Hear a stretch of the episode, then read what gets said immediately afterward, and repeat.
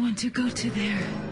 Saw it in the window and I just couldn't resist it. Francie doesn't like coffee ice cream. Hi, for those of you who've just tuned in, everyone here is a crazy person. Are we having fun yet? Yes. 30 Helens agree. Never mind. Maybe the dingo ate your baby. It's a cunning plan, actually. Would you believe it? And you beautiful tropical fish. Don't mention the war. Clear eyes, full hearts, get loose. Hello and welcome to the Televerse, Sound On Sights TV podcast. This is Kate Kulzick and I'm joined as ever by Simon Howell. Simon, how's it going? It's hot. it's really, it's really hot. And you don't get to complain because you have AC and I don't. Yeah, yeah, I no complaining for for me over here. I grew up without AC. Uh, I know many, many horribly muggy, hot, terrible summers uh, in Chicagoland without AC. Uh, I do not envy you your position right now. Uh, for our Canadian listeners, the humidity index or whatever is what? Uh, well, it was it was 40 a little bit ago, which is 104 in your dumb American numbers. Yeah, so it's really that's really hot. Um, Yeah. yeah. So luckily, I haven't been able to sleep, which means I've been able to do a lot of TV watching. Which is good because there's a lot of TV that we're talking oh about this God. week. Yeah, there's a lot. Yeah, and I'm still not caught up on. I still have watched uh, only one episode of Orange is the New Black season three. I've watched one episode of BoJack. Uh, you've watched that whole season. We're going to talk about, about about that one this week. But yeah, there's. I'm not. I'm not catching up on more things because more things keep happening. I keep forgetting that Masters of Sex is a show that I want to watch, and so I'm I'm not even caught up on that. And there's only been one episode I needed to watch this week's episode to stay caught up. It's been yeah. There's a lot of stuff going on right now, TV wise. It's okay. We we we both got a couple things each to catch up on. Yeah, It will happen, but we're we're mostly on the same page this week. Mostly. Uh, this week we got to talk with Jon Clarke of Caffeinated Comics about uh, about young the young ones, the cult British comedy, which was really cool and uh, a very it was a very entertaining day for me because I just watched that whole thing in one sitting and it was not designed for that. So that that was a lot of fun. Um and uh yeah yeah. So so that that'll be coming later in the show. Very glad to have Jon on. Uh Jon uh was one of the, was at the supernatural conference uh that i did over at DePaul this this past year and so got to guest on his podcast and he's on ours now, which is great. So that's coming at the end of the podcast. Uh, but we should get into our week in TV. I know we said we are going to do listener feedback, but we haven't actually gotten any emails uh, or uh, comments to the website this week. So we're not going to do it. We did, however, get another rating in iTunes, and we should mention uh, that we're all good in iTunes. The reviews have not disappeared. Either I was mistaken or they reappeared magically. Doesn't matter. We have them. So thank you all for having reviewed us in the past. Your reviews have not been lost or disappeared into the ether, which is, of course, a very happy making thing. Uh, a less uh, happy making thing, very unfortunate uh, news. We had a number of notable actors um, and uh, creatives pass away this this past week. Uh, are, were there any particular that you wanted to, to mention here or discuss a bit? I wanted to specifically mention George Coe, who I guess most relevant to our interests as the voice of Woodhouse on Archer for the first four seasons. Mm-hmm. And I, I guess we were wondering all season why is there no Woodhouse, and I guess now we know. Um, but uh, I also I didn't realize that he'd had uh, a huge career, and he was one of the original cast members of the precursor to SNL. Yeah. Uh, so yeah, I anyway, I mean he he had a he had a a, a very long storied career, so nothing to feel uh, too horribly depressed about, but still, it, it's a it's a loss. Yeah, definitely. Um, it, it, it's always a bit of silver lining when you can, you know, with the increased visibility of some of these uh, performers. Uh, with their passing, you can discover some of their earlier work and really pre- appreciate some of the their, their contributions. And that's something I look forward to going through because because you sent me his CV and it's ridiculous. So I look forward to going through that. Hopefully, when I have some time this week or the next, uh, and really diving in with some some more of his work. Um, but we do have a lot of shows this week on our weekend TV, so we are going to move swiftly on uh, to our weekend comedy and reality. So we'll be right back with that after this.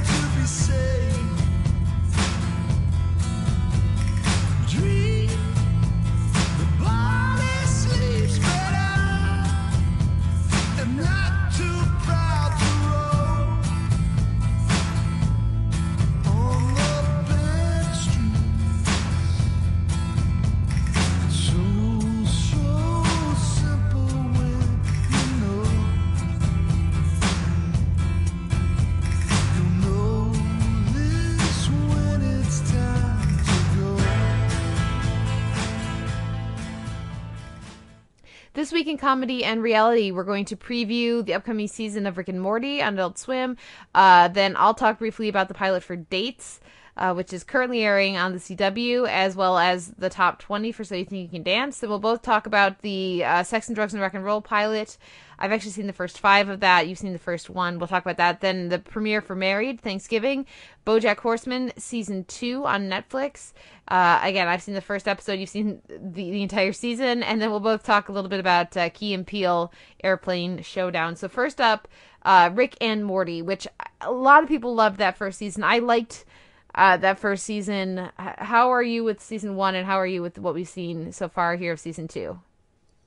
Uh, I think it's it's got a very strong premiere, and uh, I, I mean I think season one had some uh, a few tricky episodes. It had a, I think a, a rough go at the beginning, just with you know I you know you can go back and listen to old televerses if you want and get a better idea. But uh, you know the voice work took a little bit of ironing out, and I think it took a you know like many comedies, it took a little bit of time to find its voice, but it got increasingly confident over the course of that first season, and it feels like they're running with that in these uh, in these early episodes, and there in particular, there's this ridiculous split screen gag that ends up taking over this episode, and they just keep literally doubling down on it, and I never really got tired of it. No, I really like that approach. Uh, that when we get to that part of, uh, is that the premiere? Or is that the second? That's the I'm That's pretty the sure premiere? the first one. Okay, yeah, I, that that was a, a a very entertaining take on a familiar sci-fi trope, and uh, I really like what they're doing in these first two episodes. I'm very glad to have the show back, and I'm I'm glad to be able to be fully on board with it in a way that I wasn't in season one for most of season one, not all of season one. Um, so yeah, I really like these first two episodes. That split screen thing that you mentioned was very good. I feel like they have a better sense of the uh, the kids versus the parents, and and you know really having the, building that dynamic well. They have a, they have a much better sense of the relationships at this point, I would say. And I think because this is something I talked about, uh, I should have mentioned this earlier, but this week I was a guest on Hey Watch This to talk about uh, Comic Con with with our you know friend of the show David Bax. And uh, I was recommending to him that he should check it out. And if, if you haven't checked out Rick and Morty yet, then I think you should, you know, tune in and, and watch these first couple episodes because if you like them, you'll like the show. And if you don't like them, probably it's not a show for you. No, I think these are these first two are among their strongest episodes, and it definitely feels at this point, and it should be obvious, but I haven't heard anyone else say it this ex- this explicitly. Is it feels like the edgier heir to Futurama, except thanks to shorter season orders uh, and maybe a slightly stronger sort of uh, authorial voice behind it. It I think it has the potential to be more consistent. Yeah, because Futurama is a show that uh, I have a, much, much, much stronger connection to than Rick and Morty, and I would be. It would take a lot for me to wind up um, liking it or having a closer place in my heart for Rick and Morty than for Futurama. But even I can, as a big fan of the show, can't uh, ignore some of the dips that start coming more and more frequently um, in quality in certain seasons of, of Futurama. So I, I would love to see that happen, i- you know, and I do think it, it is a sort of. I was actually thinking about that earlier today. It is a bit of a successor in the mad science kind of way, but again, without that need to have likable characters necessarily. Yeah, um, but I think it, it's careful to to do the the sort of. I mean, I know it's not technically a Dan Harmon show, but it does that thing of sort of that that sort of wounded cynic thing where it's it's never quite entirely black-hearted. It always has sort of that. It it it fights hard to to hide its its gooey core, but it is in there. Yeah, it, it definitely is. Um, so yeah, I, I like I said, if you haven't watched Rick and Morty, you should probably check it out if you're at all interested. And if you have watched Rick and Morty, you're gonna like this new season. Yes, I, I mean I can't imagine anyone who even remotely enjoyed the first season not being totally into these first two. Yeah. Um, the next show we have here is Dates, which uh, is premiered on the CW last week, and I hadn't uh, watched it, but it's a pilot airing on a network, so I talk So about you it. watched it. So I watched it. Um, and this is actually a show from a few years back on the BBC. Uh, I I think it's the BBC. It you from the UK, uh, starring Oona Chaplin, and um, so I was very excited when I saw that. And the opening credits are just so such a British show credits from a couple years ago. It's really entertaining. Um, but I really did not like the first episode of this, and who knows, maybe it's I don't know what the structure of the whole show is, but the pilot is two characters on the blind date, and uh, I really kind of hated its gender politics and like it's it's all beats you've seen before and the one character is uh really bitchy and she but she is that because she's got uh, she's has this gruff exterior because she's so pretty so people don't take her seriously and and then this war this nice uh, guy that she kind of treats like crap but then he dismisses her and all of a sudden she's interested and he doesn't tell her to fuck off because she's so beautiful and it's just all this stuff that is is really toxic. It's the kind of stuff that I hate. Um, what there are a couple things that were interesting about it. I do like the performers as much as I didn't like the characters that they were playing. I was like, you're doing a good job of playing a character that I do not like at all. Um, but th- the camera had very few cuts, and so that was something that really distinguished it from other shows that I have seen in this model over the past couple years from American TV. Camera work that's just much happier to just sit and watch Oona Chaplin for extended takes and then cut to the guy and watch him for an extended sequence as opposed to constantly having an over over two shot or something like that uh, so that was that was actually kind of nice and i noticed I, I, was actively noticing that as I was watching it because it felt refreshing. Um, so that was nice. But yeah, just I have no interest in toxic people and um, and really retrograde gender tropes. So like, and and maybe that's because it's a couple years old. So that maybe that's why I feel like I've seen this a bajillion times.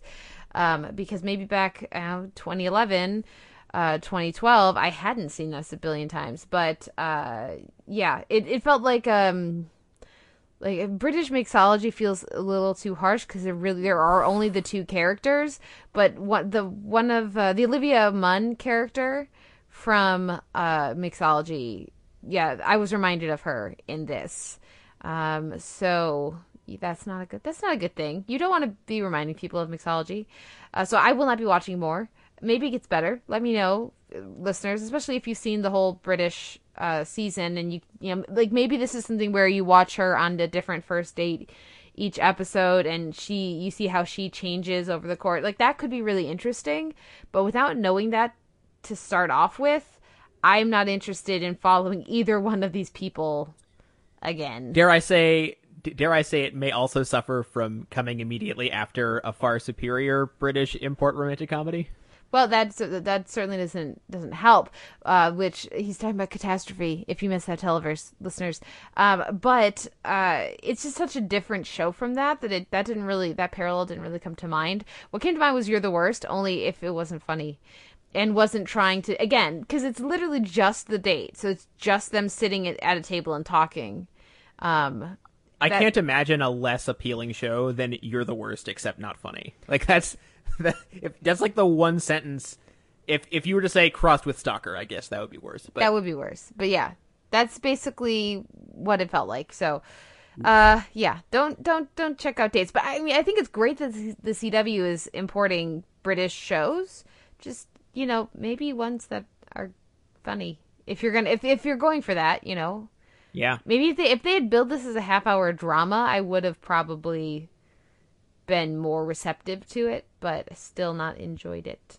So that's sort of where I am with that one. Uh, much happier news for the So You Think You Can Dance top 20, however, because I have to actively. This feels weird. I've got to praise Jason Derulo a little bit here. It feels. exactly. That's the correct reaction.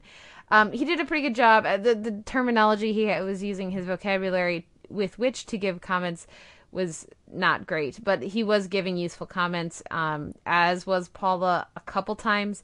Both, um, the thing with Paula so far this season is when she gives critiques, they are valid, good critiques, but she doesn't want the crowd to not like her. So she immediately backpedals from them um, she won't commit to them, and that's incredibly frustrating. So she'll start to give a good comment, and then she'll water it down with, "But it doesn't matter anyways, because everybody likes you, and I like you too, and you're great." It's like uh, give a you know give a useful critique. That's come on, that's your that is literally your job. Um, well, I guess her job is to get people to watch, but um, yeah, that that it was nice to see them giving critiques. It would have been nice if Nigel had given a few more as well. Um, some of the group routines were not great. Some of them were, were, were pretty fabulous. The guys on Team Street, with one exception, uh, they the ladies are just destroying them. So they they got to go. I'm very very hopeful that Asif will be gone when I go to watch So You Think You Can Dance after we record because um, one of the people who actually made it through got injured, so they brought in this other guy who can't do choreography, who literally, when they were doing their group number, went over to the choreographers and said, Hey, can I just not do this part? Good move. It's like, no, you're fired. it's what should happen, but it's a competition show, so it requires America To say you're fired. to say you're fired. So, America, I beg of you, please don't have let me down um, last week. So we'll see what happens with that. But there, there was some a, few- a few good numbers. Um, there was a neat uh, tap break, which they had a non-tapper do some tap, and he kept up with the tapper, so that was pretty cool. Um, and yeah, it was it was a lot more promising than what we've seen. Now the real test is going to come next week, uh, or you know when you guys are hearing this, you may have already watched it this this this coming week when we actually see people dance outside of their comfort zone and find out what exactly that's going to mean. Um, because they've been very vague about who's going to be dancing in which styles and if people are going to have to dance in every style or just stage people dance stage and street people dance street. So uh, we're going to have to see how that goes. But I was I was surprised to enjoy the first live show as much as I did. And that's where I will leave so you think you can dance. Um instead let's move on to sex and drugs and rock and roll and now i watched the first five and i've because they sent me five so i watched five um i do not have anywhere near the the rock and pop and not old german dudes music background that you do so approaching it without any musical knowledge i mean i have some i have a lot of musical knowledge but uh if i turn off that part of the brain and just say this is their job and accept at face value all the stuff they say about bands and inspirations and just kind of say believe what they're telling me. I thought this was a solid show. I thought the the character dynamics were fine. There was some squicky stuff about the gender dynamic with Leary Surprise! and his daughter, uh, Lear's character and and the daughter. But um, on the whole, I thought it was you know amiable enough, and uh, and I had fun with it. Now, as soon as you turn on the part of your brain that goes, uh, "There's no way that you're a rock band now," and there's no way that you uh, the, that Nirvana stole your sound when you were rock and they are alternative, and there's no way that a like an old school rock band was huge in the early '90s. That's not like that. Just it, so much of it falls apart. and like more than you know. Like Oh yeah, just, way more than just- I know. You've described the basic ways in which it falls apart, and like, okay, here's the thing: talking objectively in ways that other people might react to this show. Uh, the best thing about it is that it's a half hour. Mm-hmm. Uh, it when I realized that, I was like, okay, I can deal with this more because it feels it's it it's it's a more there, there's a modesty to it that if this was an hour long like Rescue Me was, I think it, it would be so insufferably pompous that it would be canceled in mid season and Denis Leary would be taken out and shot. Um, but for now, but the half hour suits it much better. That being said, I'm never going to watch this again because I just cannot deal with with the with the musical world they create in the context of this show. And I'll, I'm not. I could rant about this for you know longer than an episode of that show. So I'll just say briefly. Um, they, they, they, he brings on Greg Dulli as a talking head. Most people are not going to know who he is, but he's the lead singer for the Afghan Whigs. Um, in the first five minutes, we get Greg Dulli as a talking head. We get someone uh, mentioning the Afghan Whigs. We get Denis Leary going to an Afghan Whigs concert. Then we get an after party in which the Afghan Whigs are played over the course of the scene. And we also get Leary's band playing what sounds like Afghan Whigs D sides. I, I understand Dulli helped write some of the music, so it makes sense. Um, and it's just it. Just listen to, to an Afghan Wigs record, people, or like I don't know. There's just something about Leary doing that, doing this, doing this shtick where he's like, you know, falling on like falling on his face, not cool, but all the touchstones that he's talking about are super cool, and he wants to inhabit them, but also sort of be, you know, be above it, and just, uh, I just really can't deal with that like clever, not clever, cool, not cool tone. Um, I also just didn't find it funny or particularly interesting in terms of the character d- dynamics. It was kind of neat to see people like John Corbett and Robert Kelly uh, do something a little bit different, but other than that, yeah, this is just it's this mo- this I'm not explaining it very well, but this show is is genetically engineered to piss me off. So, uh, if you uh, if you liked the good bits of Rescue Me, uh, if you like Denis Leary's shtick, I think you'll probably enjoy it. And if you don't know that much about rock history, That helps. That, that'll definitely be help. That'll definitely be extremely helpful because otherwise you will notice how annoying it is. I think the the the daughter character for the most part works. Um, and I think they got a good enough singer too. With for that, which I think is important in a, in a Yeah. show like this. I think the music is fine. I, I was, you know, liking it enough to not get taken out of the show. Not enough that I want to go buy any of those songs, but you know, enough that I'm not going. Really, this is your new, you know, pop starlet or rock, you know, starlet.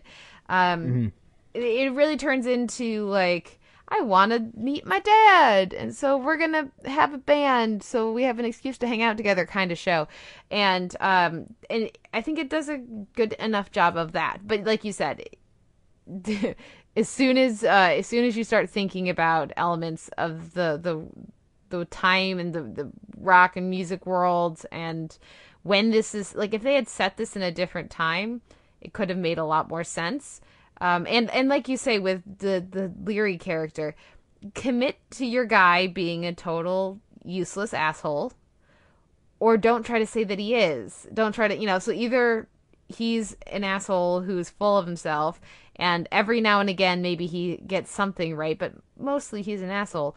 Or he's got these pearls of wisdom and he's got you know th- like you said they're trying to make him um difficult but still precious so that we'll like him Yeah, and I never need to see any scenes ever again in my life, like the one where he rants at the paparazzi about pop stars. Like, dude, no, I I don't need this in my life.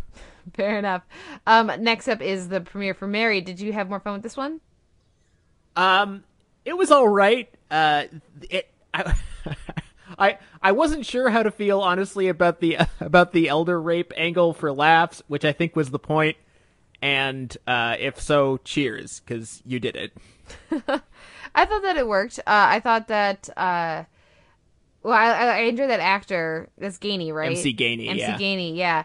Uh, quite a bit. And the the mom did not make much of an impression. That was was that Frances Conroy? Who was that? That was that was Frances Conroy in like four scenes Yeah. where she was really disoriented. Yeah. Um. But I, I thought it. I liked the way that it ended, and um, I liked that they bring in random person who works there, and then have him, you know, theoretically they're they're playing the he doesn't understand us joke, but really it's no, he's just gonna call the cops because he's very good at his job. uh, I, I liked the way that that kind of turned. Uh, and I yeah I, I I have found this one and I enjoy the spending the time with Nat Faxon and Judy Greer. So for me, it was a solid premiere.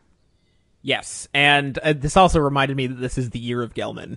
Yes, yes. What did you So think of now Gelman? we now we finally get to the show he's actually a regular on. Yeah, I suppose so. Uh, also, very glad to have uh, Paul Reiser's back in this one. Yes, or is that next week? yes. Yes. No, no, he's he's in this one. He's this one. Yeah, and uh, really liked what they gave him to do too, because of course we're big fans of, of him and enjoyed him last season, and it looks like he's going to get a bit more this season, so that's that's a good thing.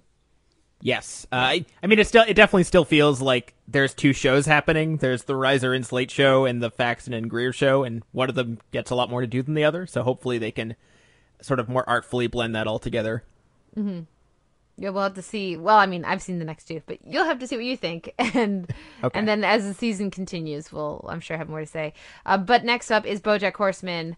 uh, season two, which d- uh, dropped this week on Netflix. I've seen the first episode. You've seen the fir- the whole season, and season one. Uh, everybody else loved this one, especially by the we got to the end of the season, way more than I did.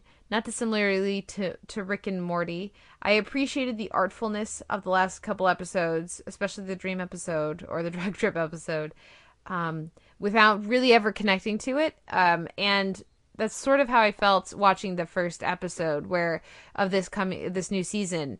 Um, I appreciated some of the tweaks that we get. I liked I saw like half of the second episode, so I like what I saw of the new uh, love interest character, the Lisa Kudrow character. But um, I wasn't really laughing very much. I was sort of more like I can see the joke and you've executed the joke, not enough to make me laugh, but I acknowledged the presence of the joke, uh, which I don't think is what they're going for. Um, I don't know. I, should I? I should stick with it. I'm guessing from what you've said previously. Uh, I mean, I don't think that your view of the show is going to is going to drastically change over the course of the season. I do think that it's a more consistent season than last one was. I, I, I it felt like over the course of last season they kind of found what they want the show to be, and this season starts off as that show and never really stops being that. Uh, it it feels more consistent overall. I would say that episodes episode five involves chickens, and that's all I'm going to say about that. Uh, but it's much darker than that makes it sound, and it's quite notable. Uh, and episode seven, I'm not going to get into at all, but um, you should see. And Okay. That if you're if you're to cherry pick, I would watch those. Um, it doesn't have the sort of you know the, the the first season had the sort of descent into hell feel where the last few episodes got really dark. This season doesn't do that uh, quite as much, but uh, so it doesn't have the benefit of that obvious progression. And I do think the stuff with uh, with the Aaron Paul character is uh, at least as weak, if not weaker, than it was last season. But I do think overall it's funnier than last season was. It feels like the tonal balance is a little bit uh, more balanced. um, I like pretty much everything involving Mr. Peanut Butter. Um, I like that they they mix things up a lot with him and Diane, which I really enjoyed. Uh, it's it feels like there's a much higher density of visual gags uh, than there was even last season. There's a ton of visual gags. Like I don't think I mind spoiling the fact that there is uh, there's a scene in which Scott Wolf, who is a fox, and Matthew Fox, who is a wolf, show up. Nice. Um, and it's only like, and it's like a four second gag, maybe. Uh, there's so much stuff like that. And there's also way, way more TV based jokes than film based jokes this time. Uh, which again, I won't spoil, but there are some, ex- there are some explicit references to reason, to shows that we love and some implicit ones that at least one of which was really sly and I don't think most people will catch. So I'll be curious to see, uh, if anyone knows what I'm talking about. Anyway, I'm being vague, but there's a lot of good little stuff that I liked. Uh, some some stuff that's, that still doesn't work, but overall, it was a very easy watch. There's a reason I got through the whole thing in like a couple of nights. Fair enough. Uh, good to know. So you would rate season two over season one? I would say season two is overall about six point five percent better. Noted. Very Like specific. not not a ton, but but like I said, Like- it felt like more a plus. consistent. Like it adds a plus to the letter grade, or removes a minus. Yeah, something like that. Okay. Um, I still think it, it, it, it could stand to improve, but there was still a lot that I enjoyed. Okay, fair enough. Uh, well, our last show for this week in comedy and reality is Key and Peele Airplane Showdown, and uh, we got uh, we got a handful of sketches here. The one that seems to really have taken off with um, you know is you know virally and just with people talking about it on Twitter is a menstruation orientation. Um, I saw some a site comparing that one with the the kids in the hall sketch, a man with a positive relationship to menstruation or something like that. The Dave Foley bit, which I remember enjoying from many many years ago. I like the flight attendants uh, flight attendant sketch with the turbulence. That was pretty fun. Um, the British Explorers was a one note thing, but I can watch pretty much anybody be that you know caricature of stuffy British and with the walrus mustache and laugh at least a little bit just from their like line deliveries no matter what they're saying so i was i was you know i i liked this one even if i you know didn't think it had a runaway hit like um some of the for example the amy schumers this early in this this season this year I don't think anything in this episode really landed for me. Even the menstruation uh, orientation sketch. What's weird to me about that sketch is that at the end of the last sketch that we saw those characters on, they were revealed to secretly be women. Uh, so are I was I was just confused. I was distracted by that. Like, are we supposed to assume that they're still secretly women because that reveal doesn't happen in this sketch? Mm-hmm. So, d- am I supposed to be? Is this canon? Do I do I go with the? And this, the, I'm watching the sketch wrong, is what I'm saying. But I was distracted by you know continuity on Key and Peele, which is dumb. But I was. Fair enough. So the turbulence and the explorers didn't work for you. No, I get very one note, especially the turbulence thing just went on and on and on. Fair enough. Uh, maybe it's because I've done, I put in quite a bit of mileage recently, uh, flying between Austin and uh, and Comic Con. Uh, so maybe that's that's why. But uh, no, interesting. Uh, well, are you hopeful for what we're gonna get next then, or are you mostly just holding out for review in a week and a half? Oh my god. Yeah. Yes. Oh Yep. my god. That is so good. I didn't know that. Um that's good news. I I mean I, I know they can do better. I've already seen one upcoming sketch that I like better than basically anything we've gotten so far. So I feel like we're destined to get better. Okay, fair enough. Well then, what wins your week in comedy? I will give it to BoJack since I'm only going to get to do that once. And I will um I'll give it to Rick and Morty, the upcoming premiere of Rick and Morty. And uh if we limit it to just this week, then I would go with Married, but um but yeah, Rick and Morty. Um so now we'll take a break and we'll come back with our week in drama and genre.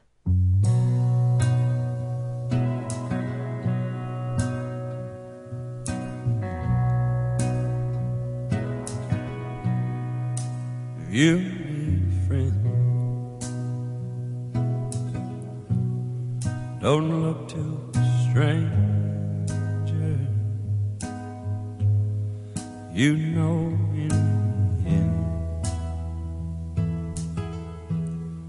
I'll always be there. But when you're in doubt. when you're in danger. Take a look all around, and I'll be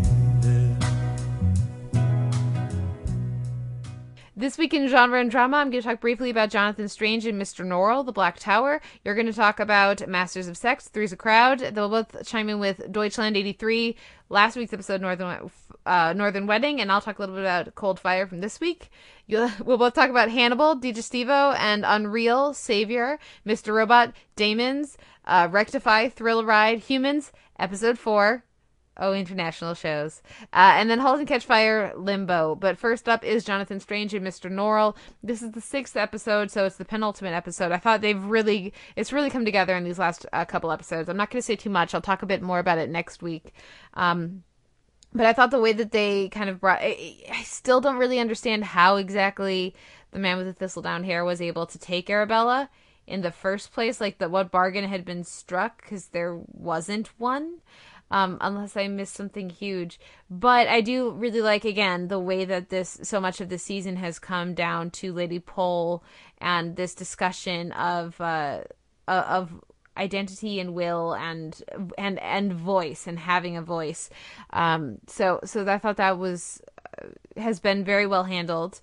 Um, and the the execution of the Black Tower and of you know uh, Jonathan Strange just going in, intentionally going mad, turning the the lady into a cat, and all all of this. I thought I thought it really they've done well with it, and I like the way that the energy is building towards the finale. So I will have more to say about that next week with its finale. Apparently, it it everybody's talking about it over here, at least in my bubble. Um, but uh, it didn't do great in the ratings over in the UK. Like I just assumed it was a big hit in the UK and was gonna get uh, renewed for a second season, but apparently it really just kind of came and went in the UK, and I think it's taken off a lot more, at least within the genre fans over over here than maybe it did over in the UK, which is surprising to me. Would you have guessed that, Simon, based on the amount of chatter? I mean, I don't know. I did assume though that it was a, a mini series rather than a series, based on the fact that it's based on, on a single book. Yes, but as I understand it, the book is or is intended to be a book series. So Ah, yeah, ah, the Game of Thrones dilemma. yes. But I don't know. I don't know. Um. Anyways, uh, next up is Masters of Sex. Three's a Crowd. I haven't had a chance to watch this one yet. Simon, uh, should I be looking forward to or dreading my eventual catch up? Uh, I'm gonna make it really, really simple. Half of the episode is I wouldn't say garbage, but I would say not very good and really just slapdash and it it it does the thing where the patient of the week mirrors what's going on with the masters and company uh, to an obnoxious degree, and uh, and also just the circumstances surrounding. I mean, essentially, uh, Ma- uh, Masters is treating the uh, the wife of, of the Shah of Iran. Okay. Uh, yeah, I, it's it is exactly as ridiculous as it sounds. Uh, a, a couple of the individual scenes there are fine, but the parallelism with his situation with uh, with Ginny and Libby is just ridiculous. Uh, that being said, there is a whole the, the actual a plot of the episode, which in, which heavily involves George, uh, is really quite good. Matthew Zickle, it's it's easily his best showcase episode yet. So the stuff with him is really great, uh, and there are some really bruising scenes involving those characters um, that I found really effective. Uh, some really weird editing choices, uh, some fades to black that I didn't think were at all graceful. Um, yeah, it continues to be Masters of Sex, basically. it's it's just it's it's a mess. Some stuff really works. Some stuff is just like SMDH, WTF. What's going on, guys? Fair enough. Um, okay. Well, then, what about uh, Deutschland '83? What did you think about last week's episode, uh, which saw quite a, a turn for our our plucky young hero? Can we still call him plucky? I don't think Um, so. I don't. I don't think we can either. Can I just have a, a moment of appreciation for the fact that we have uh, that we have a hero with a who's got like a, a weirdly asymmetrical face. yeah, I, I just, suppose so. I, yeah. I just, I just enjoy the wonkiness of his face. It's, I enjoy- it's unusual. I enjoyed the asymmetry of his handlers, uh, at least uh, the the aunt's hair. I was really enjoying that. there are a couple of shots of her where it's just like she's got a side triangle hair, and it's awesome. Oh, the eighties. uh, yeah.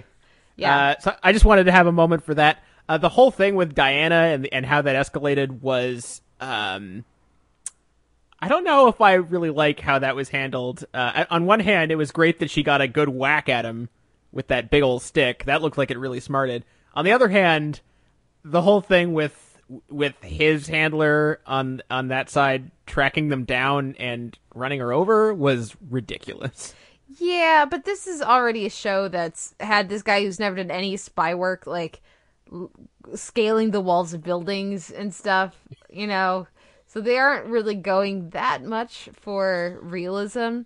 Um, but yeah, it, it got dark quick um, in the in last week's episode, and that continues in this episode. And, and I like the way that they deal with the fallout so far, at least of that in Cold Fire. And uh, I'm not going to say too much about it because obviously um, you you've yet to watch it. But the way that we intersect with certain points of history, uh, I thought was was again very uh, very well handled, and I like that we get um, characters making decisions on where their loyalties lie and and adding some nuance to that or just getting to see people make decisive choices and um and then we'll see what that that, that should fuel the rest of the season. Okay. again i'm trying to keep it very vague uh but i i like last week's episode. I like this week's episode as well Yeah, having not seen this week's episode yet, I'm looking forward to the part where he makes a really dumb mistake and then has to be a double agent. Unless that already happens this week and I just haven't seen it yet. Well, I'm gonna say nothing. Instead, we're gonna move on to Hannibal Digestivo, which is uh, the end of the first half of the season. We talked about this over on This Is Our Design with the wonderful Libby Hill. That should be uh, out in your feed probably on Wednesday. Uh, with with Hannibal moving to Saturdays, that has pushed back our recording to Sundays, and then we have day jobs that require us to work during the week. So, uh, the those episodes, handle episodes, the star design episodes, be getting out later than we would like, but that's what happens when your show airs on Saturdays. Uh, so I apologize for the delay, listeners, uh, but there will be plenty of content for me about this episode coming. So Simon, what did you think of Digestivo? Uh, this was so much fun and so ridiculous, and uh, I know that the, I don't know. It's been weird to me to to I, I haven't dealt with people talking about Hannibal a lot, but I've seen at least five or six people that I follow being like complaining about how abstract and and insane and over the top this season has been, and I find these people ridiculous. Um, many of whom are people I respect normally, but not on this. Um, yeah, I don't understand that at all. This season has been ridiculously great. Uh, to me, to my mind, the more insane and abstract and and uh, it's all the things we feel like. I, I like. I'm I'm really enjoying nth degree Hannibal. I'm I'm actually sort of I'm I'm preemptively disappointed that we're about to get what seems to be sort of a more measured back half, or at least for a few episodes. I'm assuming it's going to ramp up the crazy again at some point uh, near the end because how can it not?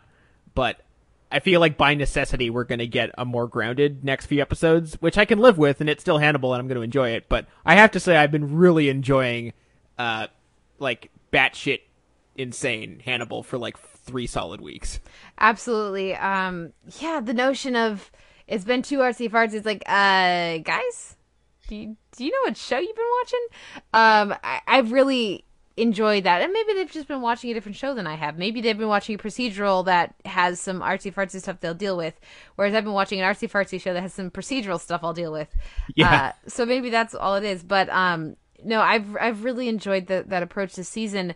However, I've not enjoyed, uh, but when we get to the end of the season or this this half season, this arc, um, they really, again, have really let down Alana and really let down Margot, and I would also say Pazzi because they either did not time manage well enough, or I mean, because I can't really think of any things I would want to change about the individual episodes we got. Maybe episode three, um, maybe episode four, but um, certainly from five through seven. I can't think of a lot I would want to change, but I need other things to have happened between some of the episodes. So I feel like they needed an episode or two, like around four or five, um, where we could really focus on Alana and see her when she's by herself. So when she's not play acting for for Mason, and and get a bit of a sense of how she feels about everything, because she's certainly not going to tell Will and uh, she's not going to tell Mason. So we've only gotten like a scene or two of her with with Margot that where I can actually believe what she's saying. So I, they've really let down Alana as far as I'm concerned. Same thing with Margot, and certainly Pazzi. They just kind of turned him into a different person between episodes as suited the plot. Um, they brought in Mia Maestro and gave her one scene, uh, so that was that was very disappointing. So like I really feel like there's an episode or two episodes missing from this arc to really have everything done justice to. I mean, the character that I felt like I never really understood was Chiyo. Mm-hmm. Um, I I felt like they were happy to have her just be mysterious and do plot things, and then walk back into the darkness. Which, okay, which there are worse things to do with a character, but yes, I. I would not have begrudged more episodes. On the other hand, I would prefer a rushed season to uh to you know to like a patchy episode like the court one we got last season. So, you know, I'll I'll take it. Yeah. Well, and again, the with the time they had, I would not have wanted to sacrifice the the artistry and the the the expressionist or at times impressionist uh, approach of the direction and the storytelling this year because I thought it was wonderful. I like that. Yeah. Like it, it's going to be really hard for something to top um, uh, Antipasto as one of my favorite episodes of the year. That was a fabulous season premiere, and just the the the the, the show committing to that level to like, nope, we're not seeing any of our main characters besides Hannibal, and we're gonna promote a recurring character from last year, and we're just gonna dance through Europe. Different aspect ratios, dream imagery, all of this stuff. Yeah, I, I love the, it the uh, the only the last thing I want to say is like that whole like seven or eight minute stretch from like face peel to uh, the several things that happened to like to pig baby to oh yeah when we were when you were asleep we milked your prostate like oh my god this, this show is real and it won't be real for much longer so let's all enjoy it absolutely okay next up is unreal uh, savior. And we said last week, I don't think they can kill someone and have us still by the I'm show. an idiot. Um, well, are you? Do you still buy the show? Uh, I mean, no. There you Um, go. I don't either. the, the the bit that I really, I mean, there was a lot that strained credibility. The bit that I didn't buy at all was the notion of the suicide note, and like, oh, our producer just found this note, which absolves her Yeah. specifically and more broadly the show of all wrongdoing. Yep. And ad- admittedly, the sister is there to double stamp it, and I was very very happy that we immediately understood that she knew that Yeah. it was bullshit. Which I, if it hadn't if it hadn't been for that, I would have not been able to deal with that scene at all. But still, yeah. Even in the world of Unreal, I did not buy that. It's like you know they have these things called handwriting experts, and that's gonna come up. Or it would, but it's not gonna. It's not gonna on the show. Yeah. Um. yeah, I don't. I mean, like, I see what they're trying to do with that, and I understand why they had her successfully kill herself as opposed to try to kill herself and um be like I don't know in a coma or something. But it really. I, that this is one I just have to give them, and I, it's it's frustrating to me that I have to give them one. Yeah. But otherwise, I liked the episode. Otherwise, I thought it was well done. Um, do you have any other? Th- I mean, like, I don't really have any thoughts on it other than I enjoyed it still. Yeah. I I enjoyed it. That was some bullshit. Um.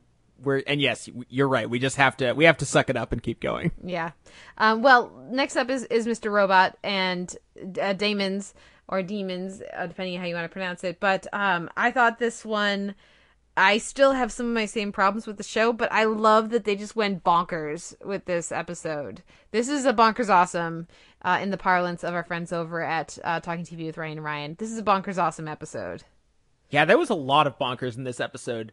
Um, I mean, and not just the stuff I was expecting, like with with the withdrawal and the the ensuing hallucinations. Uh, I, I need to point out a few things that I enjoy about this show and some things that I'm enjoying about the current TV landscape. One, in general, can we just enjoy that? Like so many shows this season have just casually been queering characters left and right. Like just this week, it happened on Mr. Robot and *Halt and Catch Fire*. Uh, previously, let's see, *Masters of Sex*. Um, what else am I thinking of here? Uh, I mean, Le- Legend of Korra doesn't really count. Well, yeah, Hannibal. It was sort of a plot thing on Hannibal, but still, uh, it not something that like redefines what we know about the character. Just it's a thing. It's, it's like- just a thing that's happening. And yeah, Uh, and I'm sure that there's a couple others that I'm forgetting. Um, uh, anyway, there's there's been a lot, a lot this season, and the way it was folded into this, like I don't expect that to be a major plot thing on this show. Uh, but it was it was just I, I liked that there was an entire part chunk of this episode that had nothing to do with Elliot. yeah, I thought um, that was good. I think we needed a little bit of a break from him and his perspective. Yes, and and also it, it really it helps solidify the fact that these characters aren't they they, they don't just exist in his universe. They have Some of them. well, yeah. Anyway, um, Can I we also just really okay? If you if you aren't watching Mr. Robot, fast forward. If you want to catch up, okay. So I need them to just stop pretending that Christian Slater isn't isn't in his mind, because at this point it's just obnoxious. I- I mean, if they don't treat it like it's some reveal, like is there a way for them to just kind of turn to camera and have it like not be Elliot's point of view and have the other characters be like, "We know, y- you know that we know that he's not there, right?" Like we we don't. It's not going to be a twist or a reveal because it feels like they're holding it out to be a reveal. But if they are, they're doing such a shitty job of it that so it's just it's in this weird middle space where the show's so much in his perspective and his point of view with the whole evil corp thing that I don't know how they can do that, but them not doing it makes it feel like they're just really shill, shittily like working on this twist, a la uh, Dexter with Colin Hanks. Yeah, I don't know what where they're going with that. I would like to think that they're being cleverer than that, but it, the show's young, so it's hard to say. Uh, is this the first episode where we get stuff that's very explicitly not at all from Elliot's perspective and is happening? I want to say yes. Because more of that, please. Yeah. Because because as much as I think Elliot is a reasonably interesting lead character and there's stuff about him that's distinctive, it can be suffocating.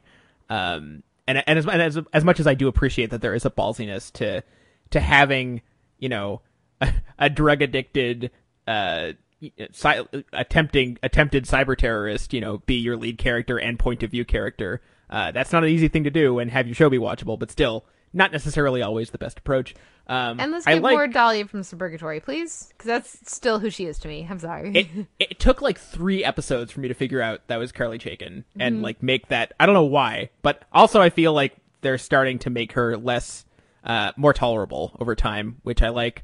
Um uh let's see what else. Oh yes, I also like that we have we have a character who is Muslim and wears a headscarf and uh is in a way a terrorist. Um, but is not a Muslim terrorist. You know what I mean? She's a terrorist who is Muslim. She isn't a Muslim terrorist. Yes, exactly. I don't know if I'm finessing this point enough, but again, like it's not a uh, an oh my god, he's Muslim. It's like she's Muslim. Map like it's another incidental thing they're including because because it's there, and maybe it'll become plot relevant at some point, but right now it isn't, and it's nice. Yeah, absolutely. Did you have any other uh, final thoughts with this episode? What did you think of that whole Crackden thing being part of his, uh, like I guess hallucinations or Huge relief. Yeah. Huge relief. very Uh, glad. did not need heroin thrown in the mix. Definitely, yeah, um, yeah. But I, I was, I was glad to see that it take this turn here, and we're only in episode what five? Uh, so Uh, far, four, four. I O- think. only episode four of the season. Yeah. and so if this is where they're going, episode four, I look forward to if they're going to have this kind of confidence moving forward. There's a lot that they could do, so that's a good sign.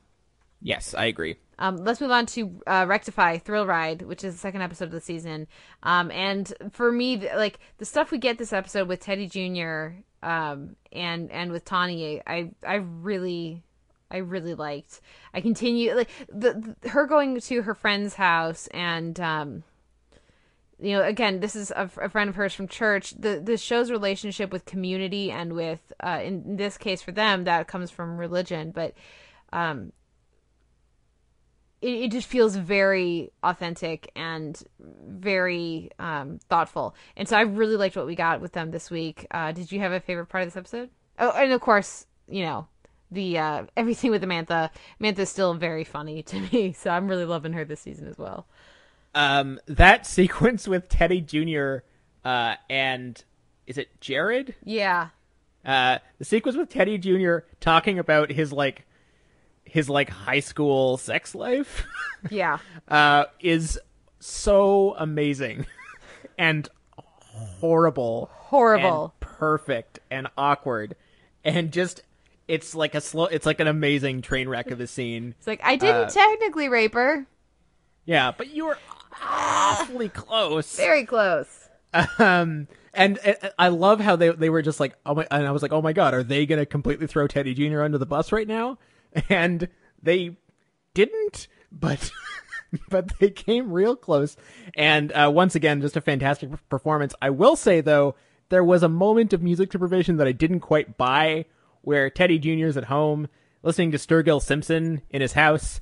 And like Teddy Jr. is an int- is is like kind of an interesting guy who can be more reflective than you expect, but I still don't think he's sitting around his house listening to an album called Meta Modern Sounds of Country Music. It's a little bit too much. Uh, it sounded good, I just didn't buy it actually literally happening.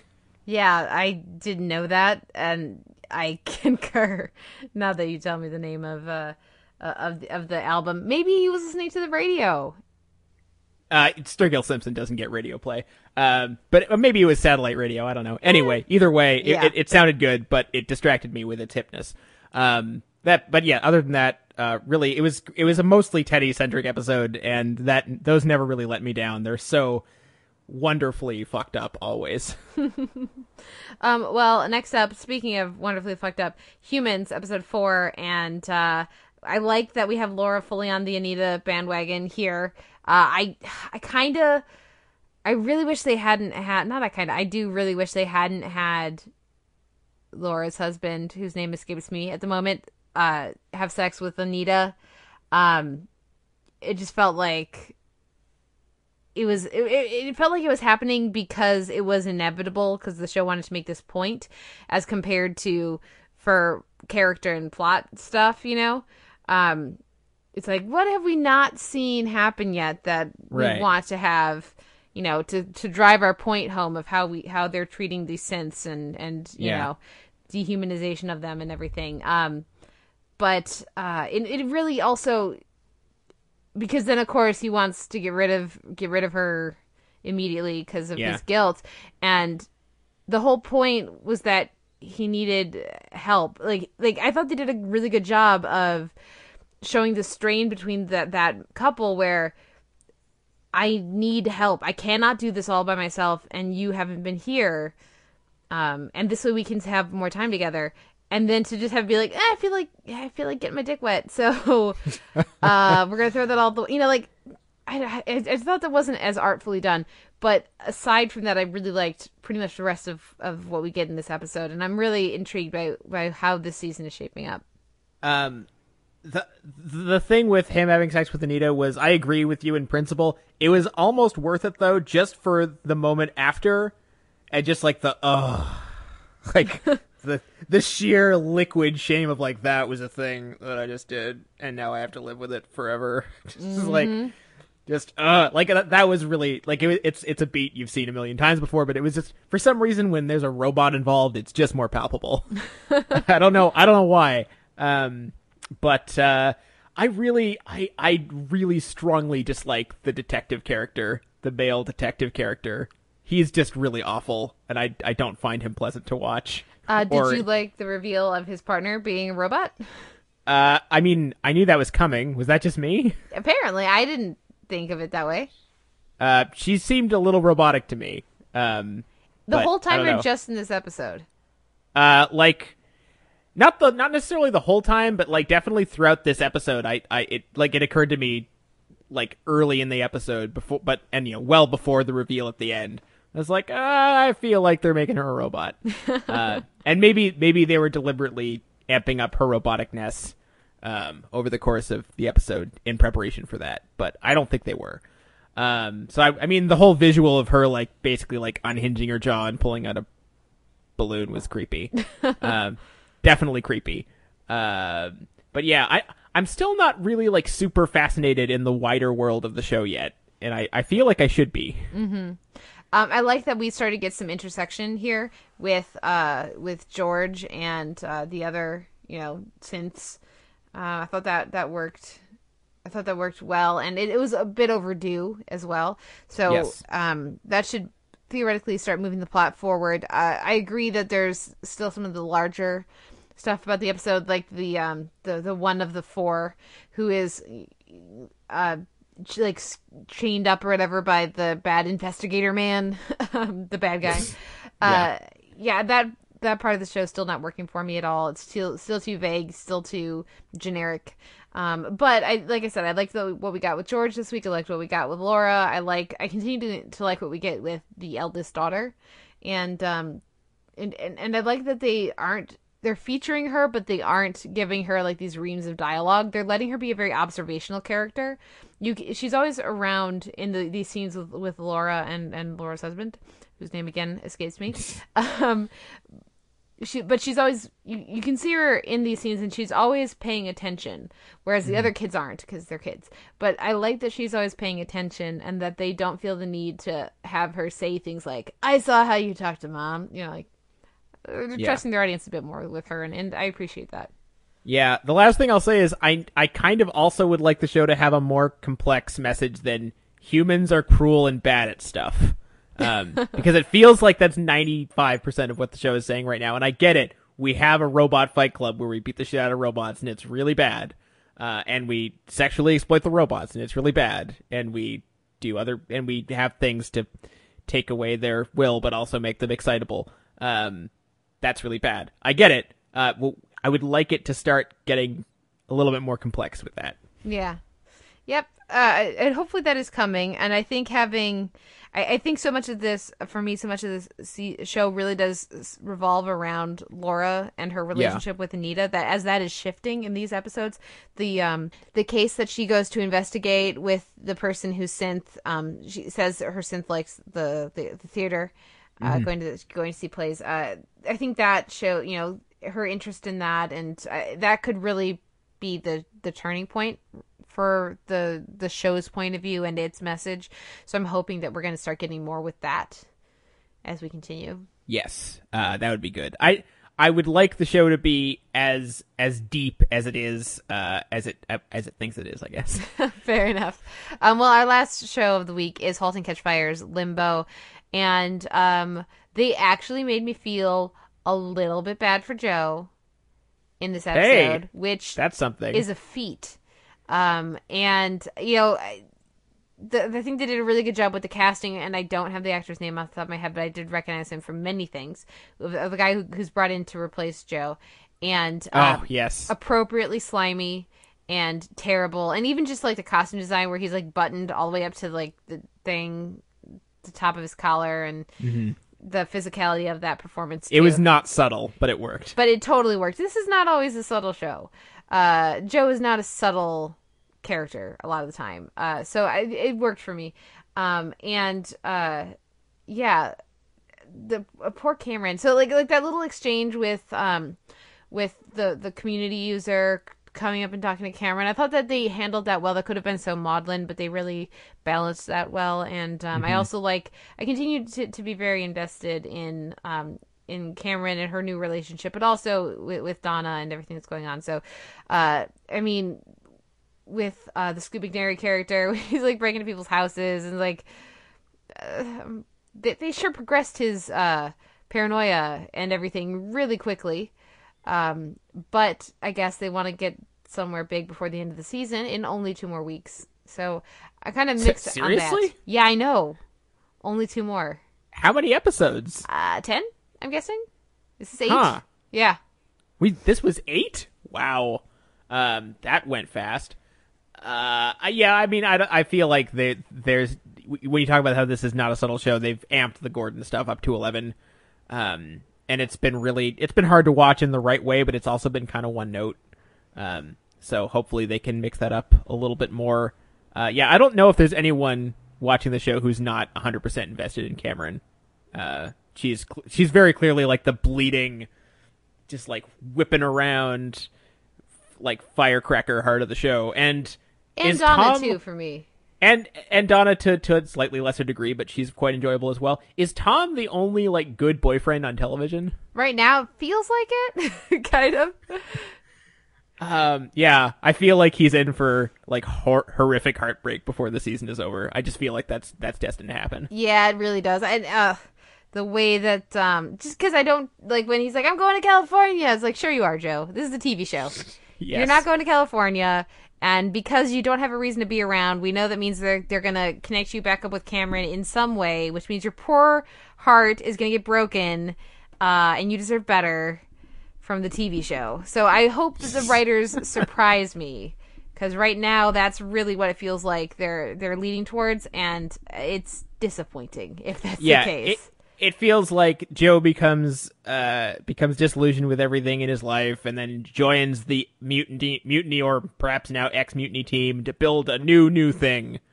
Um, and then they have a super team where now they also sex each other. I don't know. Uh, so I feel like that's where they're going, and I really hope it's not where they're going. I also really liked just the touch of having that one former mutiny employee who left because you know bills.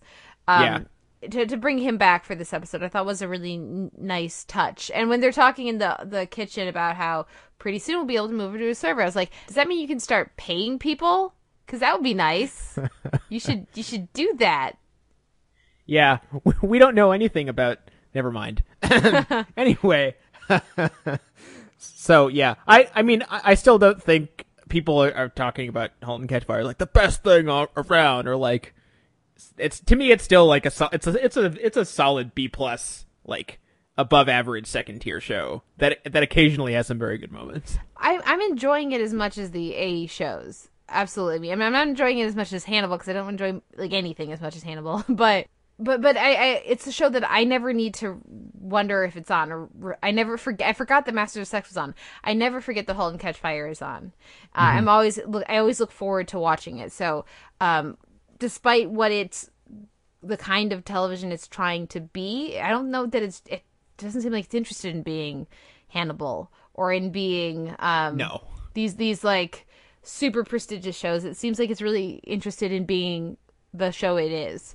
Yeah, Um, it's not interested even in being Mad Men, even though that's the show that people compared it to a lot when it first started. Yeah. and maybe that was maybe it did feel like a third-rate Mad Men in season one, but uh, you know, it feels like it's something much broader, much more, uh, much more accessible, uh, much more streamlined, and sometimes that works to its detriment, but usually that that allows it to be uh, clippy and fun and exciting. Yeah, uh, that. Yeah, I, I, I would agree with all of that. So on that note, only two more episodes left. Uh, what wins the weekend genre and drama for you? Uh, well, the Hannibal Award goes to Hannibal. Um, but beyond that, uh, I do think Mr. Robot took some strides this week. Um, but I mean, yeah, Hannibal. Yeah, I mean, do Hannibal. you- I mean, sorry, Rectify, you're great, but yeah, Rectify was really good too. Rectify was very good this week, but Hannibal had yeah, damn, that.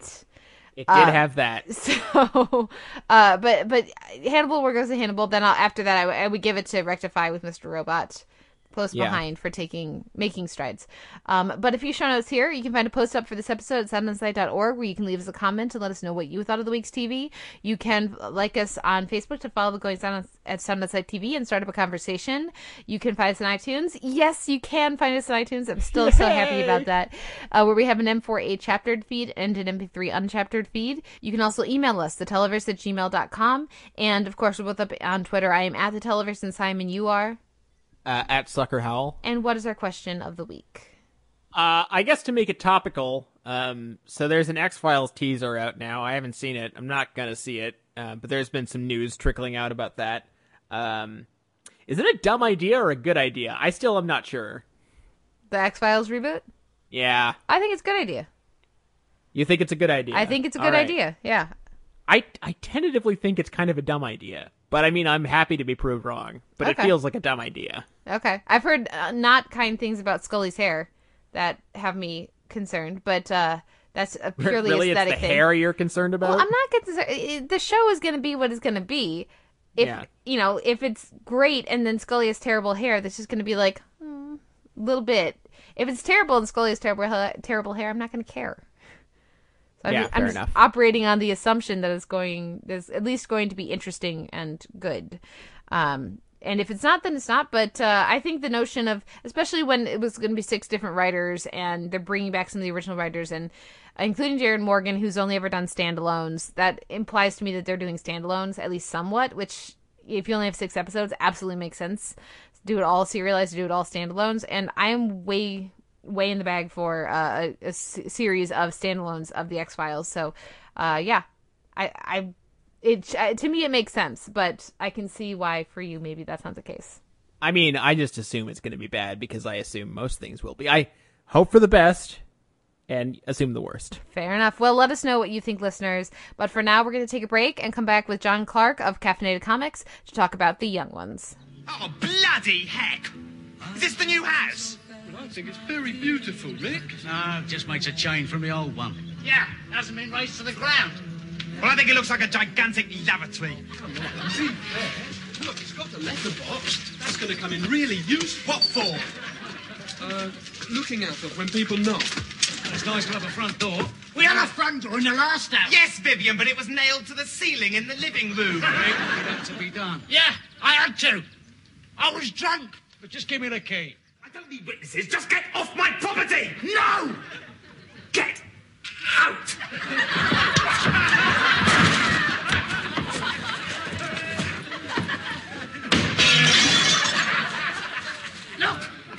be my bedroom. All my clothes are here.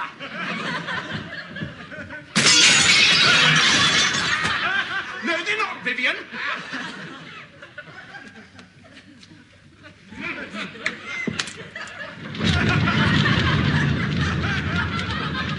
All right, then have the bedroom. I don't want it. It's not mine. Yes, it is. Ah, no, it isn't. You said it was yours just now.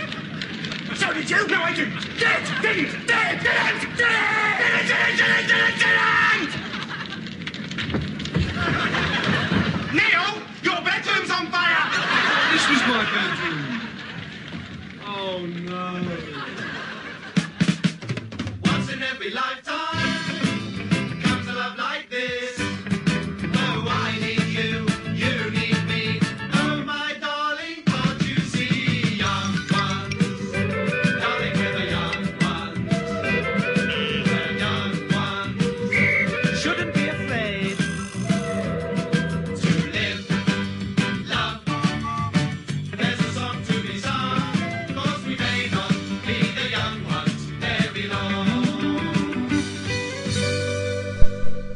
We're back with the Televerse. This is Kate Kulzick, joined as ever by Simon Howell. And this week at the DVD shelf, uh, I'm happy to be crossing a show off of my list of shows I'm embarrassed to not have seen. I have a bit of a history um, with young ones, which we'll get into shortly. But this is a a two year or two season uh, cult classic comedy. Actually, I don't know if it's cult classic in the UK, but here in the US, it's probably a rather underseen show. Here to help us talk about it from Caffeinated Comics is Jon Clarke. Jon, welcome to the podcast. Hi, nice to be here. How are you? I'm good, and yourself? I'm good, and this, and I feel like we shouldn't be polite to each other when we're discussing this show. yeah, that feels more in keeping.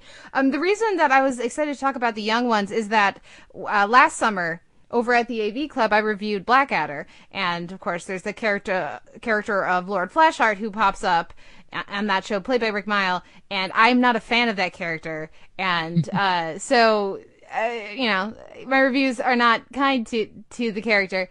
Uh, with the caveat in there that I know a lot of people love that, that character and that actor, and so the the comment sections for those reviews when when the character popped up, just kind of uh, in certain corners, just turned into, um, well, this person's ridiculous, and they they don't even count. Their opinion doesn't count because they don't like uh, Flashheart, and and isn't Rik Mayall, a mile amazing, and how about the young ones? Um, and so now I'm glad to have a little context to put to the performer and and that character and a part of British comedy that I'm very unfamiliar with. Right. Well, and Blackadder and Young Ones really go hand in hand, not just because Rik Mayall appeared on it, Adrian Edmondson appears on it, Nigel Planer appears on Blackadder, but also Ben Elton wrote uh, Young Ones and then wrote Blackadder 2, 3, and 4, which most people consider the really good ones. So they're, they're symbiotic in the way that like Simpsons and Futurama is connected. So uh, I'm going to leave a mean comment about you now. Go for it. Go for we, it. We should mention this was like exactly around the time that Rik Mayall died, which made it worse. Yeah, that did Oh, not. yeah. that did not help. Um, yeah, that was that was unfortunate timing. Um, but you know what? I, I think it was such it's such an interesting connection those two shows, like you say, because I, I absolutely ad- adore Blackadder, um, and I I ended up having a lot of fun with this one. But I got to say, I had trouble with the pilot. I, watched that pilot and was I was talking to Simon on uh, I was messaging with Simon. I was like, oh oh oh, is this one of those anti-comedy things? Is this what am I what am I in for? But then by the second episode, immediately there's a shift in tone where you can see that this is this started as a live show and then got made into a TV show. And I'm curious for you guys, and especially Jon, because this is the show you want to talk about, if you see that shift as well, or if, or if they're more cohesive for you. Because for me, I really did not laugh once at the pilot, but then from the second episode on, I ended up really enjoying the show. That's interesting. I, I never quite noticed a, a shift in tone because that sh- the show is so anarchic to begin with. Like nothing, almost nothing holds but the four characters. Um, I think there's a less grittiness in the series, and there's a little more warmth. There's a little more lightness. Um, it's definitely a brighter show, but uh, writing wise, I think it's it kind of maintains its punk aesthetic throughout.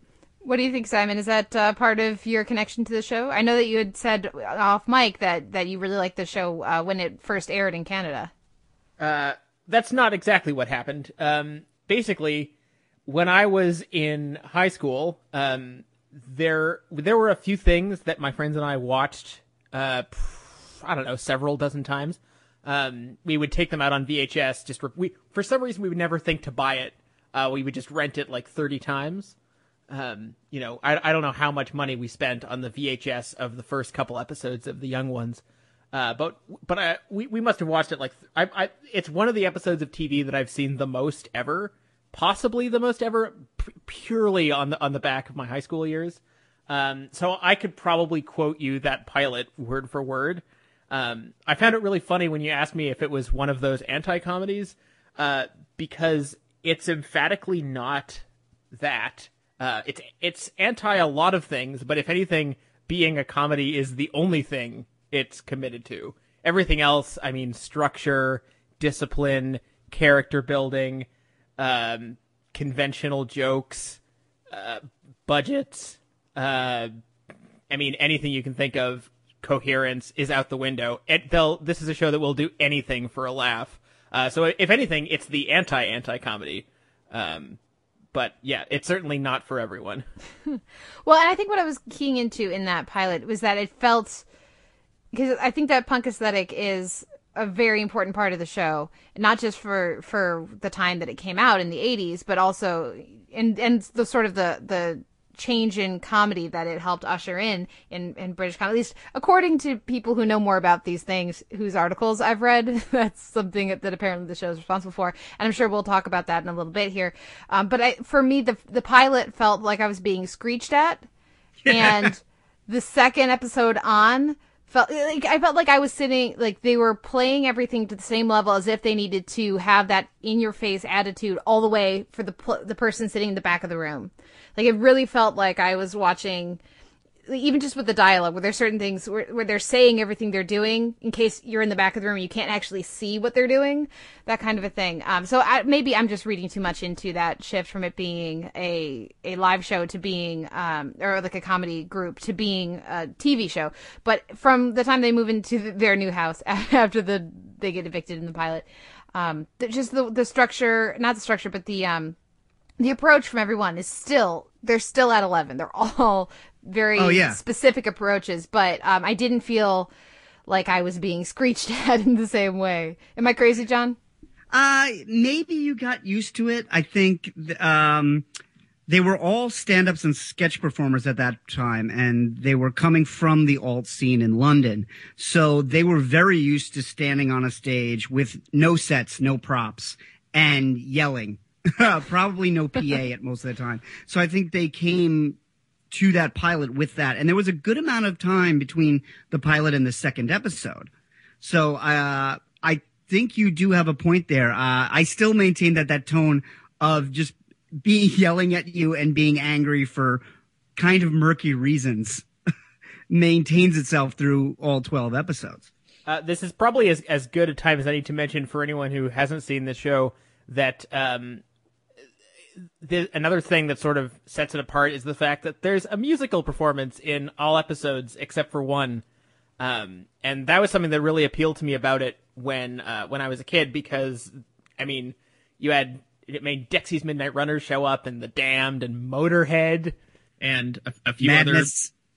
uh, yeah, Madness. Um, and you know, I, that ended up sort of getting me into a few of these bands. I I still love Dexy's Midnight Runners. I think they're a fantastic band.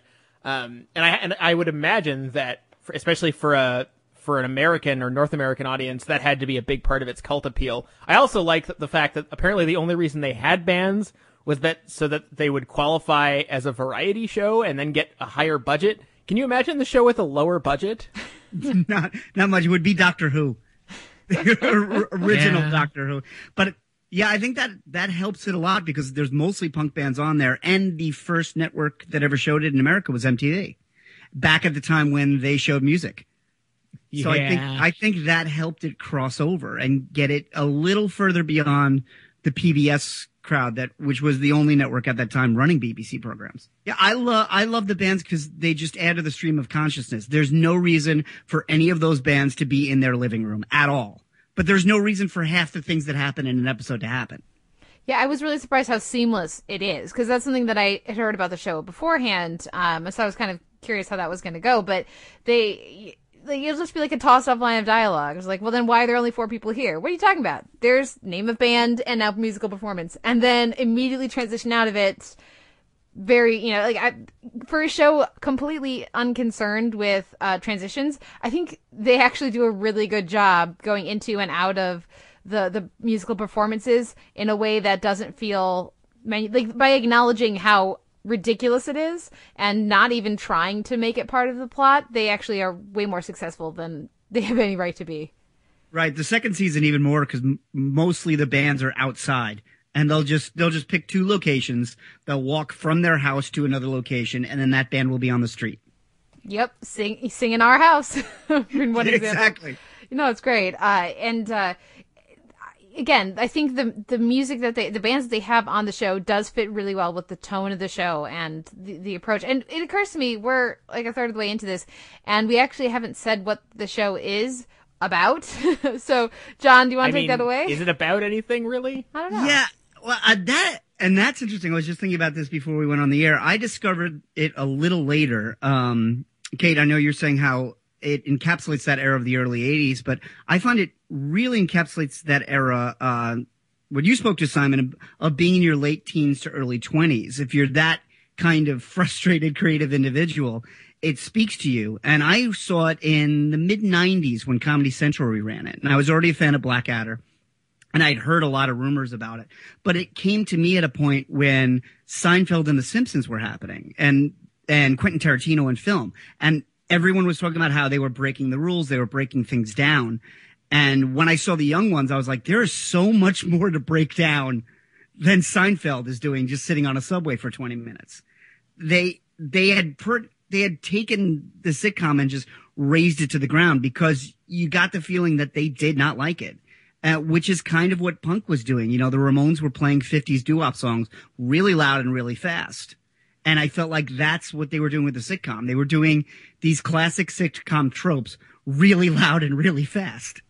At the same time, I, though, I think what uh, what appealed to me about it uh, was a that, that the combination of this. It's just it's filthy and gross, and not in terms of gross humor, although there is a little bit of that, but it, it's just it's grody there, that's like the the term of my youth that best applies to it. It's just it's cheap and it's it smells bad. And it's it's Yeah, it looks funny. Everything Um, looks sticky. everything just looks everything looks like it's got film on it. Yeah. Um, and not the good kind. But uh, at, at, but at the same time, uh, as much as it has like a punk aesthetic, it doesn't have the self seriousness uh, that can that can taint uh, things that come out of that subculture. Uh, it doesn't take. I mean, these characters don't have real convictions at all. Um, they think they do, particularly uh, uh, particularly Rick, but you know, as soon as anyone brings up this could make us a lot of money, or this could get us out of here, or you know, someone complaining about the size of their grant, uh, you know, really none of these characters has any any earnest political beliefs. Right. Yeah. And the idea of Rick is that he's contrarian and he, he's one of those people you meet in college that's anti-establishment. And as I was watching these again, I realized how timely he is now in a post-political correctness. Is they're making joke, he's making jokes about uh, Thatcher and personal freedom. There's jokes about feminism that feel like they were written this month. Just it, it reminded me like how taking yourself seriously never goes out of date. And I think that's that's what they're taking aim at in the whole show is they take aim at anything that takes itself too seriously, including the types of characters that they are.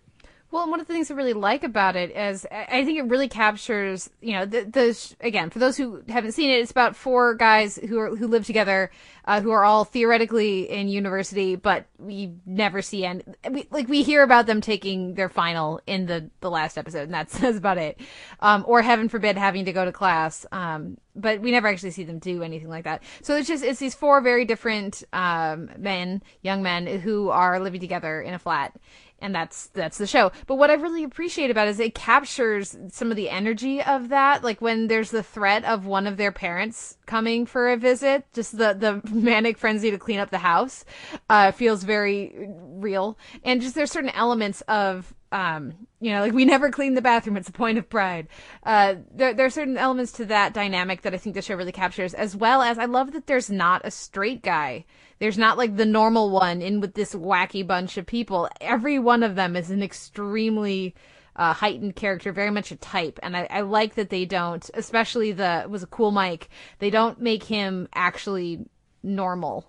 And No, I- he's he's clearly 45 years old. and insane. Yeah. Yeah. No, it, it, it they they balance each other all very well in a way that I wouldn't have expected. At the same time, there's something odd about the ensemble that I think works, which is that a lot of the, you know, people talk about, oh, the ensemble really came together and they have great chemistry. And I, I don't find that really happens on the young ones. And I, I don't mean that in a bad way. I just, it feels often like you're watching four guys do their routines simultaneously mm-hmm. in a room and like, it's almost like they don't, in, they often don't even acknowledge each other's statements or like have any, they don't play off of each other really. They just sort of all play. It's like listening to, it's like that Flaming Lips album that you need four record players to listen to properly.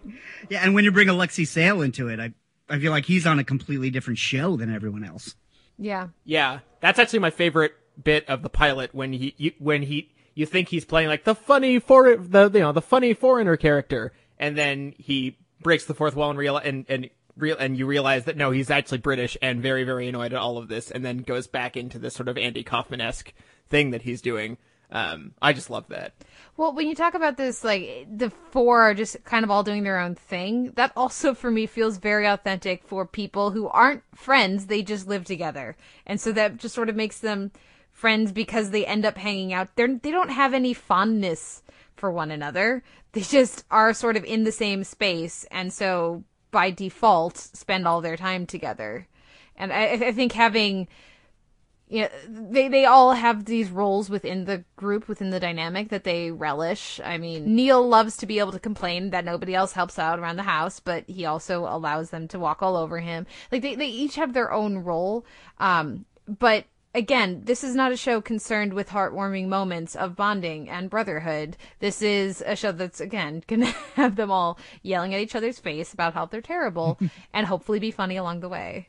Yeah, when when I would watch this in college, I would watch it with my best friend all the time. We would watch the VHS over and over again, and he used to say every time we watched it, they hate each other so much, and they and they do. In the first episode, Neil commits attempts suicide, and they're all disappointed when he survives. Mm-hmm. He's not very good at it. No, he's terrible at it. but it, when you're watching a character like Neil, who's the put upon member of the house, but with the performance that, that we get there, you you can't like how could you not? Because you're terrible. You're so passive aggressive. You're so annoying. I want to reach into the TV. You keep going on about your lentils. Nobody else wants to eat lentils, so you don't get you know you don't get any kudos for making them for everyone. And, and by the way, uh, if you if you have any fondness for lentils, you probably shouldn't watch the young ones because they get brutalized on the, show, show frequently. Yeah, but it does spill out of a wall at one point. So if you're into lentil porn, there's plenty of lentils to stare at. Yeah, I feel like we also need to mention the fact that as much as this is a show about four guys that also has you know musical sequences, there's also also just these random asides that happen in I think every episode where you know all of a sudden you'll be seeing some rats that hang out in the building talking. Uh, that happens a few times, or they'll crash through a wall and will talk to the neighbors for a while, just on their own, not involving the other characters. Uh, or someone will. It's almost. I dare say it almost predicts. You're gonna hate that I said this. It almost predicts the joke structure of Family Guy, where you know someone will say something and then you'll just cut to whatever it is they're talking about, except it's in reality and way more surreal. Yeah, I I think that's absolutely accurate. The cutaway structure of it, or, or zoom into the cereal box or the photo on the wall, and then ca- pan the camera over and see what's happening just off out of the frame of the of the picture on the wall. Like it, those little things because of the tone of the show overall, they fit in way better than they should. And actually, sometimes it's nice to get a little break from our four main yes. characters. they tired you out, didn't they, Kate? Well, I yeah, I also watched all of this in a row in six oh. hours straight. like, so that would do it. So a puppet really breaks that up nicely. Yeah. By the way, the worst puppets I've ever seen. They're awful. And, and and that counts like children making puppets. They're delightfully terrible. I, I, again, I think it adds to the aesthetic. I, am just trying to imagine watching this in six hours. It's six hours of Vivian alone. Well, the whole show the whole show runs on this manic energy that you mentioned before in sick when the when uh the parents are coming over. The show the show survive survives on that. When when they have to sell a bad joke or when they've gone through four different plots in 10 minutes and they're not coming back to any of them. Like anytime they're out on a limb that energy just kind of keeps them going till they can get to the next ledge and uh, again that goes back to punk because if you ever watch uh, anything that Rick and Adrian have done later, the shows like Bottom, they you can't keep that up forever. And and it's one thing to watch twenty year olds live in a horrible house that's falling apart and hate each other. Uh, it's quite another thing to watch forty year olds live in a horrible house and hate each other, which is what Bottom is. And they made more episodes of Bottom, but it's not remembered in the way Young Ones is. I, it's you know thinking of those episodes of uh, of Blackadder with Flashheart. I think I think I'm gonna have to watch them again now that I have this context to compare it to because the non sequitur approach in those episodes that feels complete like the abandonment of character of everything we've seen from everyone on Blackadder as soon as Flashheart shows up it was very frustrating to me watching Blackadder. But um, I, and I'm sure in the context of Blackadder, I'm still not a fan. But with this context to bring to it, I, I feel like there's a level of meta enjoyment. I will get to those those scenes now that I have this uh, context to really you know inform my viewing of it. Um, we, we've talked we mentioned Vivian briefly here, Simon. I feel like we should talk a little bit about about Vivian because we haven't the others. I think that's the character that I connected to or enjoyed. I guess the, I don't want to say enjoyed the least. It feels too harsh, but I connected to that character the least, mostly because it, that one felt the most one note. Like I felt like we got to see, especially with Rick and with Mike, less with Neil, but with with those three, we got to see more willingness and more flexibility in them. For example, they have their principles, or whatever, or their things that they say they believe, and then as soon as the situation merits it, they'll switch things up. And have, felt like there's more variety with them. Vivian, less so. Um, did the character does that character work better for you guys than it does for me? Well, I would say Vivian is unique in the sense that he's probably the most principled character in the sense that um, you know, Rick claims to be uh, lots of things that he isn't. He's the Uh, people's poet. Right. Oh God, I love his poetry. Yeah. Um, totalitarian vegetables. Um, but but but Vivian, I mean, he's a crust punk slash anarchist uh, who really likes to smash and eat things that aren't edible, and that's pretty much that's pretty much his belief system, and he pretty much sticks to it. So in a way, he's the only character who has integrity. Yeah, he's animal. You know, he, he, he's he's animal from the Muppet Show. But you're right, son. He is he is the one probably with the most confidence. Mike walks around with feigned confidence that he does can't back it up. But Vivian does what he says and says what he does and speaks his opinion immediately. He, do, he doesn't think about the rest of the room. Yeah. He does get he does get excited about things in the way that Animal would. Like the, he's not always angry, but you're right. There's no vulnerability to Vivian. I also I feel like Mike is the character who predicts the most other characters in the future of sitcoms, like the cool guy who isn't really cool and is actually like completely strange.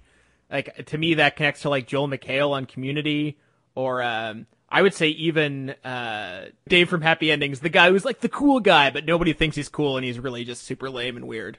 Well, and that, that's a just a trope from sitcoms where they try to introduce somebody or have a central character who's cool, and then they realize that's not funny, and so then and usually, at least based on the actors I've met, many of them are not cool. you don't go into acting because you're cool. You go into acting because you have these other elements to your personality that you need to express this creative part of yourself. Um, that is far more interesting and quirky than than cool. And that's Fonzie. I mean, if you go back before the young ones, Henry Winkler is one of the nerdiest people you'll ever meet, who was, who became the coolest person in the 70s for doing a cartoon of someone in the 50s. And the more they did with Fonzie, the weirder they made him. Was like he was afraid of liver and, you know, he would jump his motor, he would keep his motorcycle in the house and he had an office in a public bathroom. The more, the more you learned about Fonzie, Fonzie, the weirder he got. And I think there's a lot of Fonzie and Mike. I would not have made that connection, but I think that's that's absolutely absolutely makes sense. The the in this uh, the second episode, he's turned the spare the person's bedroom into a roller disco overnight. Yeah. That feels like something the Fonz would do. Right. Yeah. Yeah, definitely. I mean, what do we think owes a debt to the young ones uh, in in terms of its tone and its structure? Because I-, I kept thinking of Spaced on this viewing. Yeah, there's a couple. The, the, I think of the Nick Frost character on Spaced. I feel like he oh, would I was fit thinking in. of Brian. Uh, yeah, I think they would both fit in wonderfully in this group. Yeah, I think I think you also hit it on the head with Community because Community Community is a show uh, uh, that is not concerned with sitcoms. And as hard as Dan Harmon, especially in the early years, tried to make it a traditional sitcom, his brain didn't work that way. And he just ended up deconstructing everything and creating these characters that kind of hate sitcoms and are apart from everyone else. And and we've said, you know, things like cutaways um, in Family Guy and uh, 90 Simpsons, which is really where Family Guy gets it. Is there's a lot of that in there. Yeah. I feel like um, the last person we, we should make sure to mention a little bit more because we did already, but Alexei Sayle, I, I was so happy when he just started showing up as other people, just sort of like a swing player to the ensemble. I thought that added a lot of fun and, and gave them a lot more they could do. And uh, I think he ended up really contributing um, a lot more than just if they had kept him as the landlord. Yeah, that's that's uh it always reminds me of how much I missed Rachel Dratch when she stopped appearing on 30 Rock. That's exactly what I thought of. Yeah. Yeah, because she was supposed to have Jane Krakowski's part, and they didn't think she was pretty enough. So Tina Tina Fey was like, just do something every week, and that faded out pretty quickly. Yeah, and by they we mean NBC. We mean NBC, yes. yeah, n- not not Tina Fey. Back not when they were NBC, forever shitting on our dreams. yeah, back when they would greenlight great shows and then ba- beat them into the ground. Yeah. Yep. That that that was the thing that that happened. Um. Anyways, do we have any final thoughts on the young ones? Any favorite episodes or favorite favorite bits? Like in the pilot for me, I knew I was gonna watch at least a lot more of it, if not the whole thing, even if I had no affinity for it. Um. So I was very glad in the pilot when we get to the point where Rick is up on the cross and the nice lady from the church has shown up. I was like, okay, I'm not laughing, but I got I got to give them that. I, I feel like maybe there's something in here that's gonna connect with me, and then fortunately from the next episode on, that was not an issue. Uh, did you guys have uh, like did you immediately connect with the show? Did you have any favorite moments early on, or are there any other final like episodes or scenes you want to mention? It's a very negative way to commit suicide. You can never get the last nail in. ah, God. I- I- I'll never not have like huge nostalgia associated with that pilot. Although I also really like the, the third episode. Uh, I think it's the third episode or, or the fourth bomb, um, which is the one that features Dexys. So yeah, that's also obviously going to be a favorite. Yeah, to me, nothing is better than Bambi. I feel like that, which is the second season premiere, uh, that has everything you want in the show, where they're just they're screaming at each other, and you think the episode's going one way, and then in the middle of it, uh, Nigel Planer just goes, "Oh, we're all supposed to be on University Challenge," and then they run out while Motorhead plays Ace of Spades, and then the second half they compete on University Challenge, which we've been given no indication was going to happen, and they're up against Stephen Fry, Hugh Laurie, Emma Thompson, and Ben Elton. Yep. And it, it's just perfect. It reminded me, um, which is another correlation, reminded me of Mr. Show of how it was just just little DIY show kind of tucked away in the side, um, but it was full of people that would end up being the milestones of comedy in the next ten years. Yeah. No, I, I was good. That was the last thing I was going to mention. Um, when I threw it out on, to Twitter of which episode should I make sure that I see in case I c- can't see them all, everyone said Bambi. That was the, the the number one people went to, and it's just even just on like a nostalgia value, it's just sort of fun to because you, you can watch some of these other shows and see young Stephen Fry and young Hugh Laurie. It's kind, it's nice to see young Emma Thompson because uh, though she knew those guys and came up with those guys, uh, the same in the same circles uh, during that time, she didn't do the tour like of all the different comedy shows that that Fry and Laurie did. So it's, it was kind of nice to see her pop Right. up. Well, here. she she married Kenneth Branagh, so she went serious very early, and now later in her life, she's doing more comedy. Yeah, and I'm very glad she is because I always enjoy me some Emma Thompson. Well, um, I, I feel it feels like a strange note to end uh, our conversation of the young ones on, but then again, that feels right for the young ones. So I guess we'll we'll leave it there. Um, Jon, uh, thank you so much for coming on the podcast. Where can our listeners find you and your work online? Um, we're Caffeinated Comics. We uh, we put out a new show every Monday morning. You can find us on iTunes. You can find us on Stitcher. Uh, we have a Facebook page where we post a lot of geek news during the week and host discussions. So please like us there. My Twitter is at not in my book. I do. Uh, we do not have an official show Twitter because I want all the followers for myself. so, um, or you can find us directly at caffeinatedcomics.blogspot.com. And there's an archive of the 120 shows or so we've done. Uh, and you can listen to all of them for free. There you go. Um, thank you again, Jon, so much for coming on the podcast. Oh, and for for those who don't know, that's a, a podcast about comic books, but you guys also talk about other pop culture things as well. Right. Yeah. We're, we're pretty much a geek podcast. We end up doing a lot of comedy on the show and we'll have, we'll have stand up comedians come in. So this, a discussion like this is very much in our wheelhouse. well, again, thank you so much, Jon, for coming on. Thank you, everyone, for listening, and we'll be back next week with another episode of the Televerse.